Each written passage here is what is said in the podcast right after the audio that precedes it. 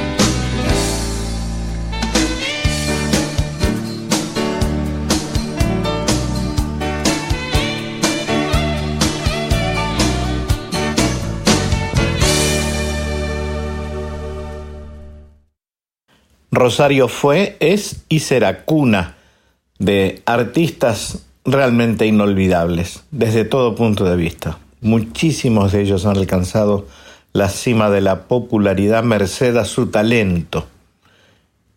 Entre ellos, obviamente, el imborrable Astor Piazzolla.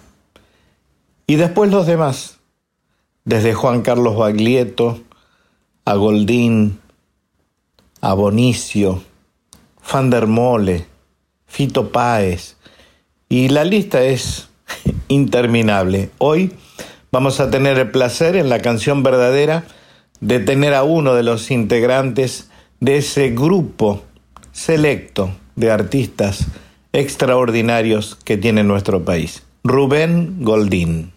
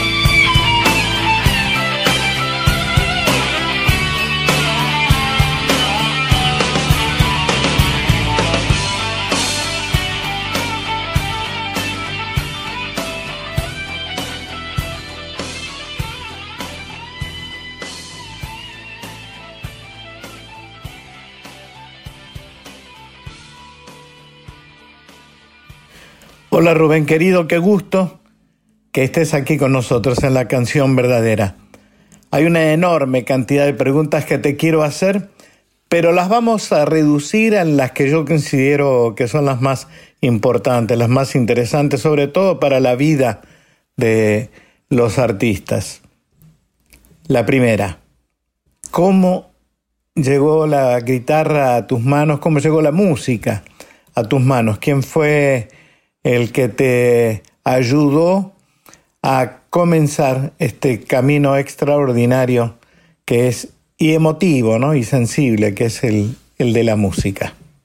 Para mí es un gustazo charlar con vos, Víctor, sobre mis primeros tiempos, cómo nació esto en mi vida y cómo, y cómo fue siguiendo hasta los días de hoy, hasta el día de hoy. Em, la persona que me puso una guitarra en mis manos fue mi papá, Victorio. Cuando yo tenía seis años, mi viejo escuchaba folclore, escuchaba, recuerdo los fronterizos, los quillahuasi, bueno, obviamente los chalchaleros, esos grupos que en mi infancia sonaban, sonaban continuamente. Eh, y había un grupo en Rosario que se llamaba Los Quebracheños, y uno de los guitarristas de ese, de ese conjunto se llamaba Marcelo, y él fue el que me enseñó los primeros acordes. Eh, me acuerdo que puse, el primer acorde que puse en los deditos en la guitarra fue la menor para cantar guitarrero. Guitarrero, con tu cantar me va llenando de luz el alma. Eh, y bueno, esa fue la primera, y mm, la primera canción que aprendí. Así que el nacimiento musical conmigo fue, en esa época tan maravillosa del folclore en la Argentina. Después aprendí Trasnochados Espineles y otras canciones folclóricas. Eh, otras que ni recuerdo los nombres. Me acuerdo de, de, Simoca también. Carretas cañeras cruzan la laguna, el grillo a la luna le da su cantar. Qué linda que eran esas zambas. Cada tanto las recuerdo y me pongo a, a canturrearlas un poquito.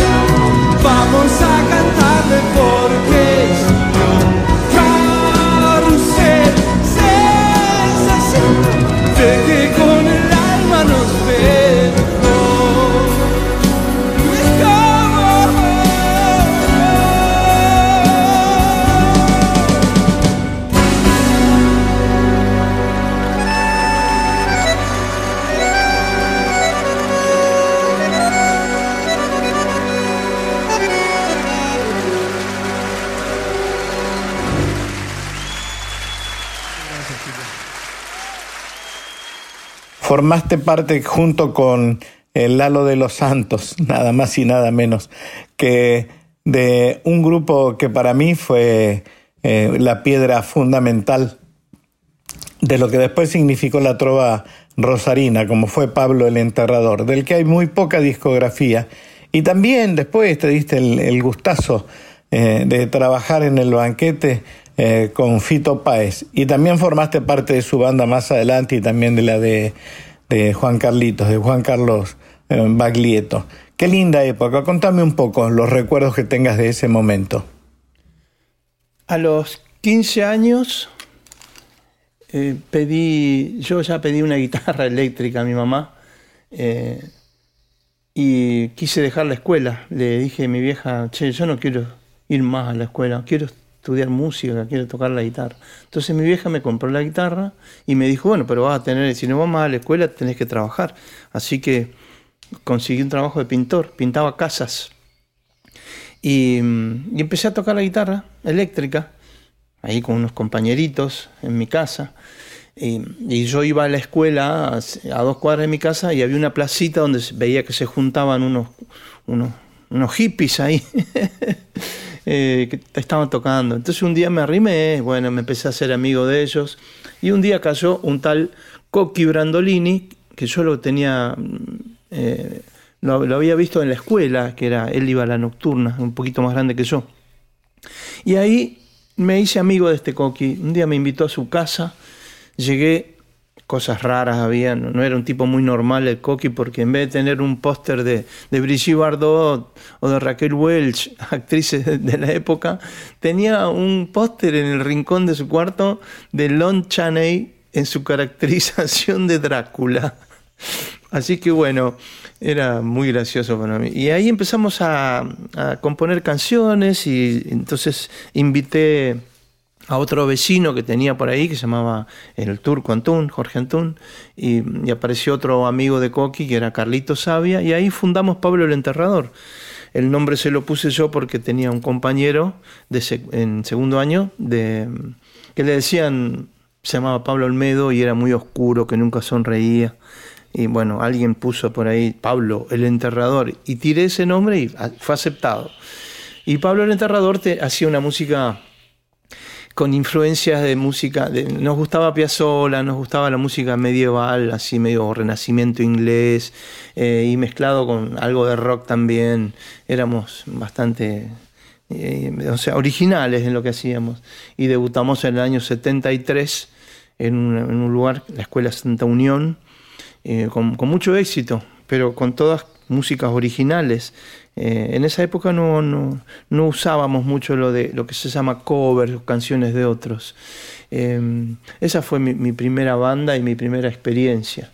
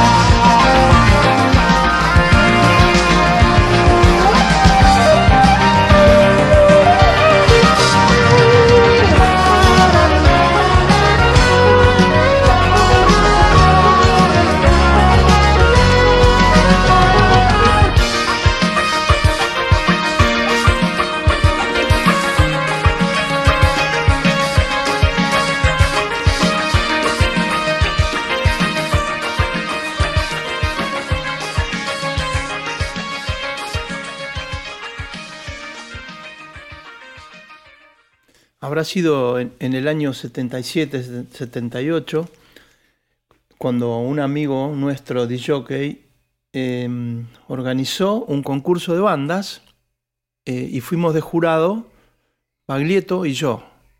Había alguien más que ahora no recuerdo. Y se presentaron varias bandas, entre las cuales estaba la banda de Fito Páez, que tenía en ese momento 14 años. Bueno, votamos, ganó Fito el premio era grabar un disquito, no recuerdo si lo grabó alguna vez, pero bueno. Y a partir de ahí empezamos a ver que Fito crecía eh, y bueno, lo convoqué para ingresar en una banda que se llamaba El Banquete, que había formado yo, y nos hicimos amigos y empezamos a componer cosas juntos. Eh, y bueno, ahí ya empezó, digamos, empezó a tomar vuelo Fito porque empezó a cantar con otras y tocar con otras personas, em, con otras bandas, lo llamaban de todos lados. Y mm, bueno, más tarde, ya en los 80, en, los años, en el año 80, eh, fuimos convocados. Eh, ya tocábamos con, con, Baglietto, habíamos hecho algunas cosas, eh, había aparecido Silvina, que en ese momento era novia de Juan, y em, ya nos conocíamos con Abonicio, con Fandermole, nos conocíamos, tocábamos en conciertos juntos. Y, bueno, nos, nos, convocaron para cantar, para presentarnos a Baglietto con todos nosotros en, eh, un festival que se hizo en, en, obras sanitarias. Eh, creo que fue el 81, si yo no me equivoco. Eh, un festival que se hacía en protesta por la venida de Frank Sinatra a la Argentina, traído por Palito Ortega. Lo organizaba la, la revista Humor con el bar La Trastienda ese festival fue un, par de días, dos o tres días, y había bandas de todos lados. Me acuerdo Red de Tucumán, Marcama de Mendoza, el grupo Virgen de Paraná o Santa Fe, no recuerdo.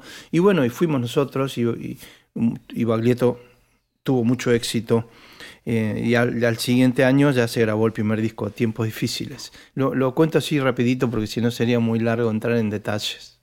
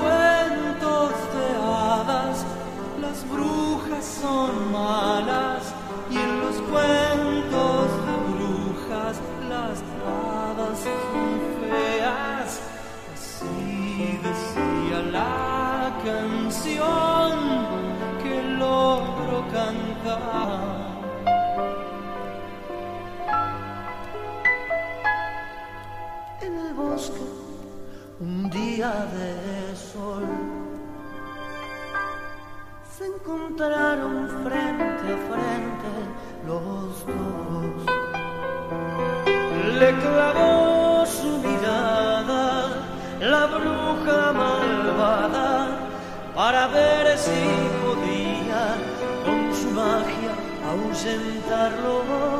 Pero el ogro sonriendo y cantando el hechizo rompió. La tomó de la mano, las lechuzas callaron, se miraron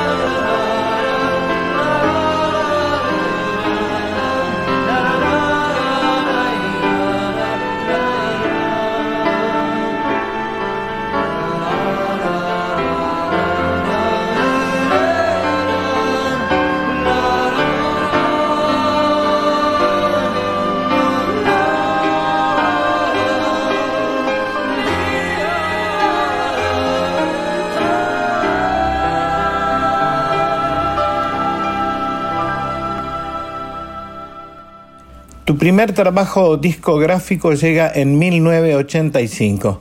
Se llama Destiempo. Contame un poco con quién, con qué banda grabaste ese disco y dónde lo grabaron. El disco Destiempo se grabó en, el estudio Panda y la banda que me acompañó eh, había varios, había dos bajistas, dos bateristas. Los bateristas fueron Oscar Moro, con el que yo venía tocando en, la banda Moro Satrañi. Eh, Oscar Moro, estaba Daniel Wirtz, bajistas estaba Paul Dursch, Paul Dursch que tocaba en la banda de Fito en ese momento, y Beto Satrañi, obviamente, que mo- tocábamos juntos. Después estaba Fito y Baglietto, cantaron en uno de los temas, y, tenía otros invitados, estaba mm, Lito Epumer, estuvo en Mono Fontana, eh, Tuite González, había un, un amigo, bueno, rosarino, Huguito Antonelli, eh, hubo muchos, muchos músicos que, que participaron ahí, y lo grabó Mario Breuer,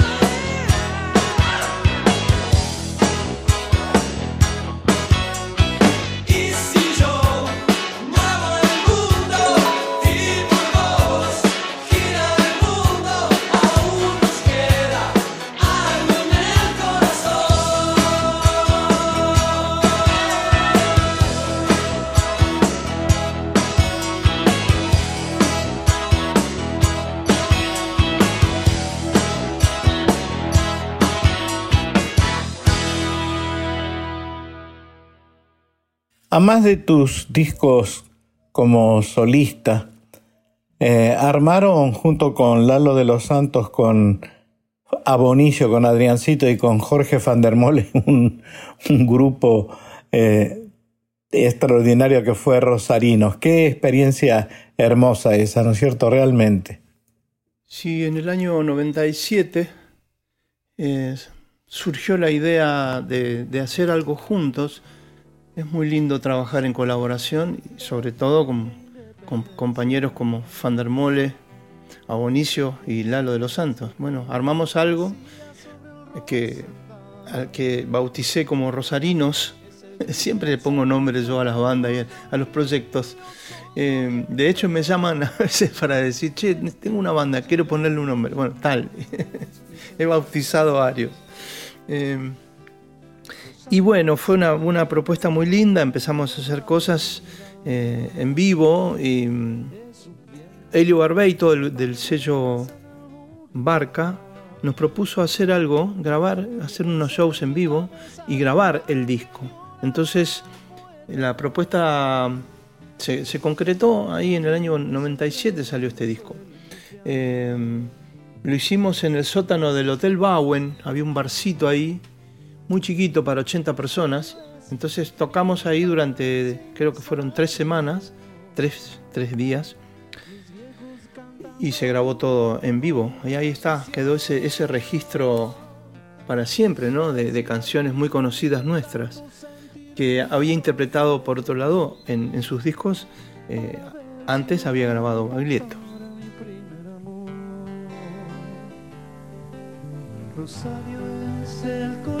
Y las rabonas.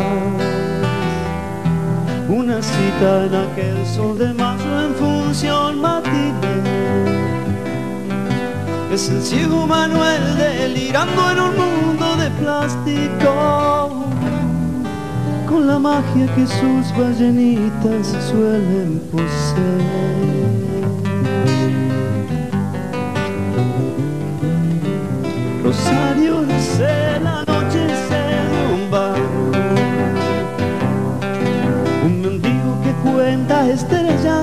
Algún umbral. El compás de un tambor que siempre sonará en mi alma. Donde el topo carbone jamás dejará de golpear. Rosario es el arte y su condena. Cuando sabe que la indiferencia lo va a perseguir. Tantas mis manos se hartaron de golpear las puertas. Y por no derrumbarme con ellas, me tuve que ir.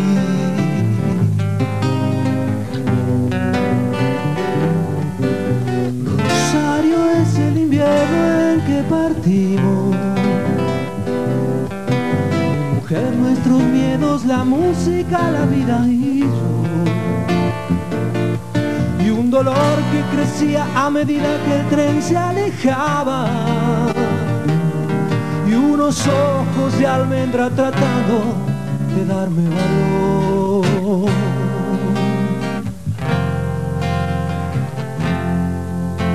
Pero algo mío se quedó en sus calles. Hay un duende que en las madrugadas canta conmigo. Cruzando eché sordo aquel sueño de mi adolescencia. uh, que atrapó la leyenda de Pablo el enterrador. La pucha que es difícil, la nostalgia. Pero es bueno si puede ayudarte a intentar ser feliz. Es tanta la gente y las cosas que uno siente que ama. que no existe tiempo ni distancia para estar allí.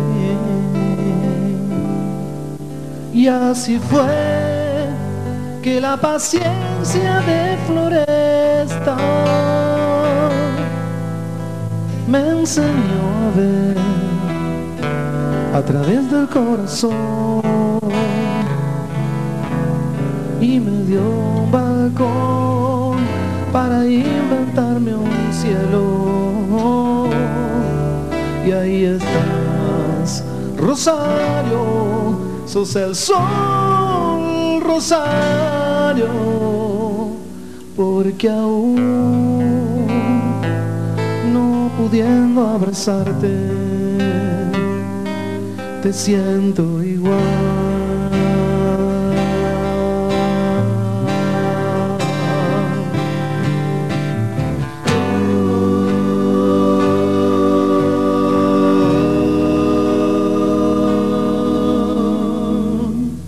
Sabés que cuando escucho eh, tus temas, algunos de Fito, otros de, de Fandermole o de Adrián, de Abonicio, siento, a más de la compinchería que genera eh, ese sonido que tiene muchísimo que ver con Santa Fe, que tiene muchísimo que ver con la propuesta de Rosario, eh, también descubro que hay una seriedad profesional en cómo encarar el instrumento, cómo encarar la armonía, cómo encarar la melodía, las letras. Hay un cuidado extraordinario. ¿Vos sentís que esa propuesta de ustedes, eh, al igual que la de otros músicos argentinos que encararon también su carrera con esa eh, seriedad, se proyectó en los tiempos actuales hacia las nuevas bandas?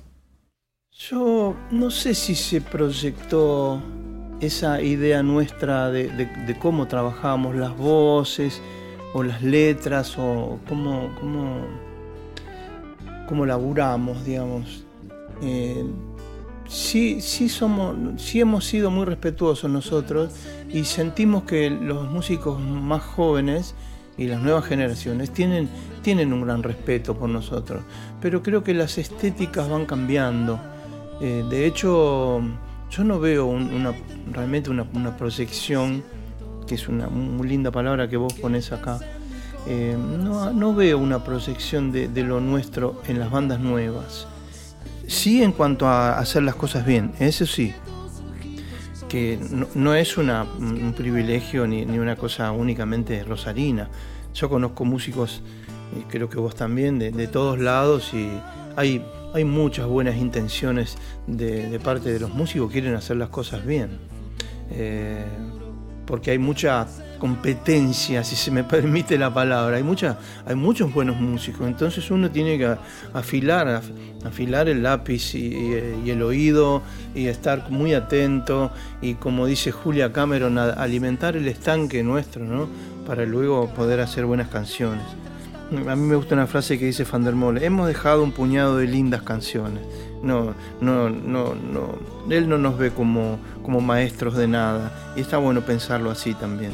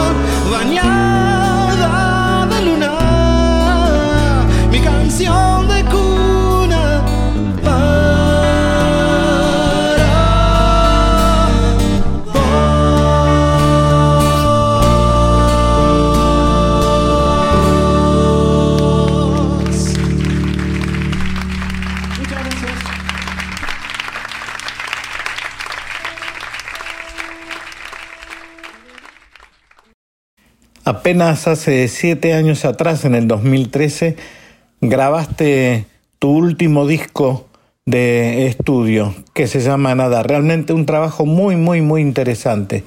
Háblame un poquitito de, ese disco. El disco Nadar fue el resultado de, seguir escribiendo canciones en mi casa eh, o tocarlas también en vivo. Y mm, yo no tenía compañía discográfica hacía unos años eh, y un amigo me dice, bueno, grabémoslo igual. Entonces juntamos nuestras máquinas, armamos en eh, un galponcito que yo tenía en el fondo. Ah, estaba el lavadero y un galponcito.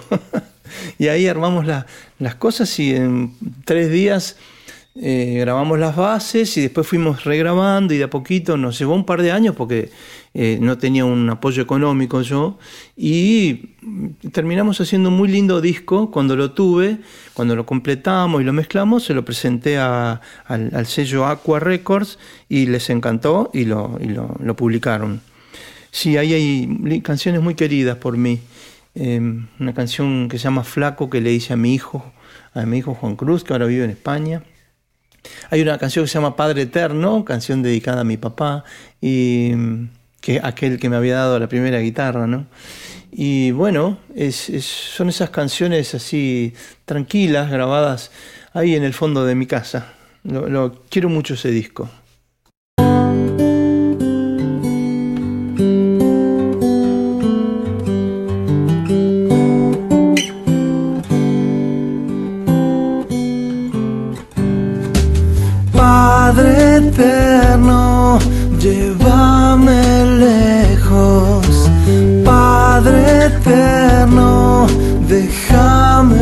Beso con tu mirada de madrugada.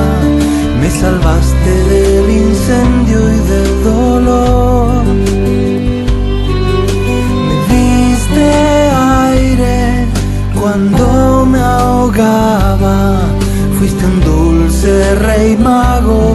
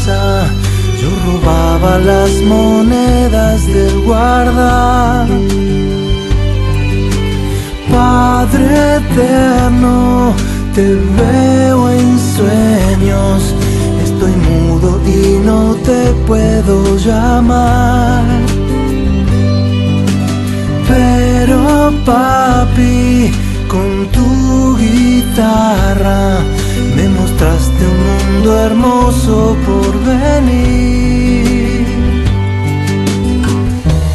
Se levanta viento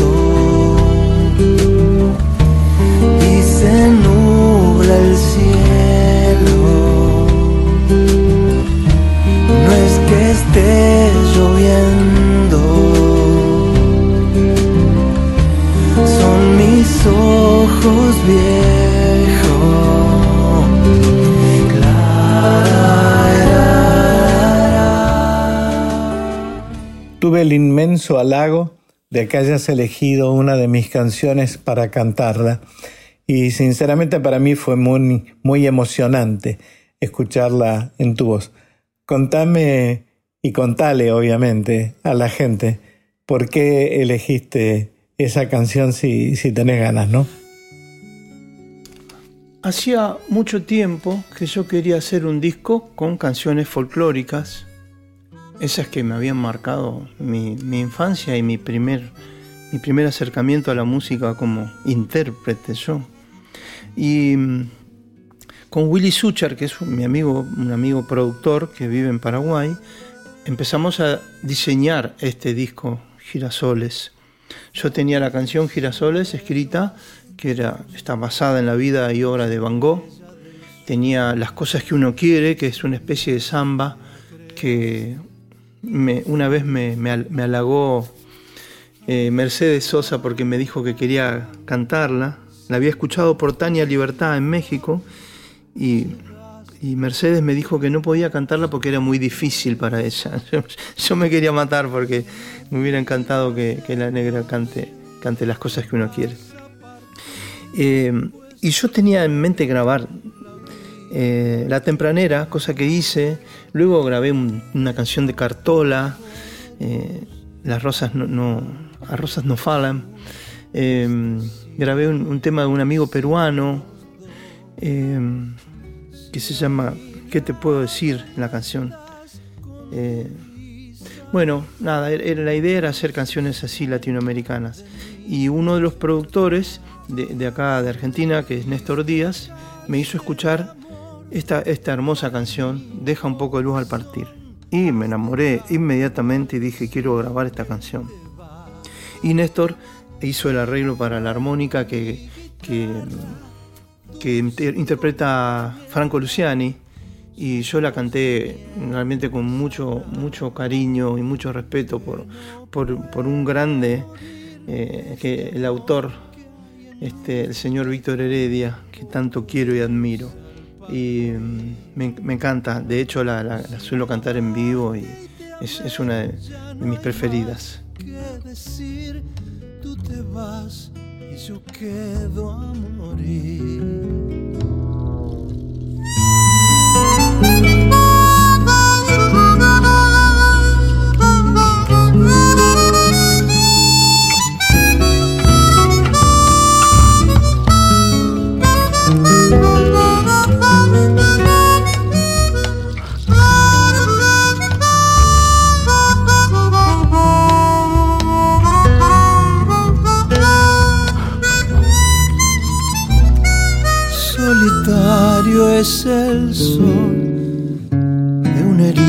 Amor, donde iré con mi espina a llorar. Si a mi lado no estás con tu risa de pan, dulces sueños de mi despertar. Triste tarde sin sol, para mi corazón has dejado al decir que te vas. No me digas por qué ni me digas con quién, yo prefiero tu adiós nada más. Cuánta sombra vendrá, cuánta noche andaré, deja un poco de luz si te vas. Si me amaste y te amé, ya no hay más que decir. Tú te vas y yo quedo a morir. Vuelvo a mi guitarra, dulce compañera, su voz de niebla sabrá que no puede morir este amor que hay en mí. Deja un poco de luz si te vas. Si me amaste y te amé, ya no hay más que decir. Tú te vas y yo quedo a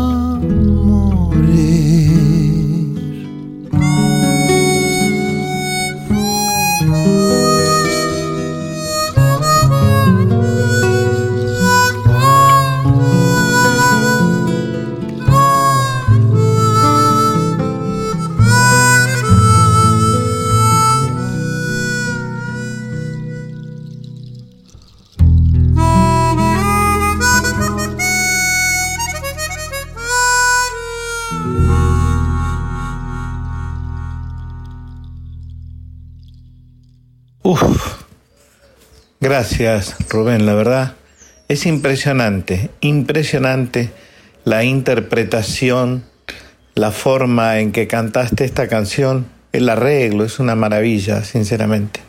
Me emociono cada vez que la escucho y ni hablar, obviamente, de la armónica, por favor, por favor. Franquito Luciani, otro de los músicos extraordinarios, extraordinarios que tiene este país. Qué lindo que se hayan juntado y qué halago, qué honor enorme haber recibido este regalo de parte de ustedes en, en esta canción. Muchísimas gracias. Despedite, Rubencito, de la gente. Te quiero mucho, de verdad que para mí ha sido un placer enorme tenerte aquí con nosotros en la canción verdadera. Víctor querido, agradezco esta charla, esta, hermosa charla que hemos tenido, estas preguntas lindas. Yo si tuviera que aconsejar a los músicos, a los solistas, a las bandas, eh, yo tengo una frase que a mí me gusta eh, repetir, que es, la música es un amor para siempre. Eh, uno puede cambiar de pareja, de ciudad, no sé, ir mutando, de gustos incluso, de gustos musicales. Eh, pero la música está ahí, está ahí siempre. Hay que tener un gran respeto por, por ella. Ella está siempre al lado nuestro. Tener una guitarra cerca para un músico es, es una cosa hermosa. A veces me voy de vacaciones y 10 días y, no me llevo la guitarra, después me siento como, un paria. Eh, así que ese, ese es el, consejo. no me gusta cuando conozco a músicos jóvenes que están desesperados por el éxito, por figurar, por tener muchos me gusta, eh, por, por, el dinero. Y eso no me cae bien a mí. Aconsejo que, que no ese es el camino, humildemente. Yo no soy ningún patriarca ni nada por el estilo, pero eh, el, que, el, que, se mete en la música para ser famoso, para ganar dinero, no sé, le, erró, le erró. Si, viene el éxito y si viene el reconocimiento, eh, bienvenidos sean, pero no hay que anteponer eso. Hay que ser honestos, honestos. Hasta te diría hasta inocentes en el momento de, de escribir una canción. Y luego ella, ella nos dirá cómo le fue. Les mando un abrazo inmenso a todos y gracias de nuevo.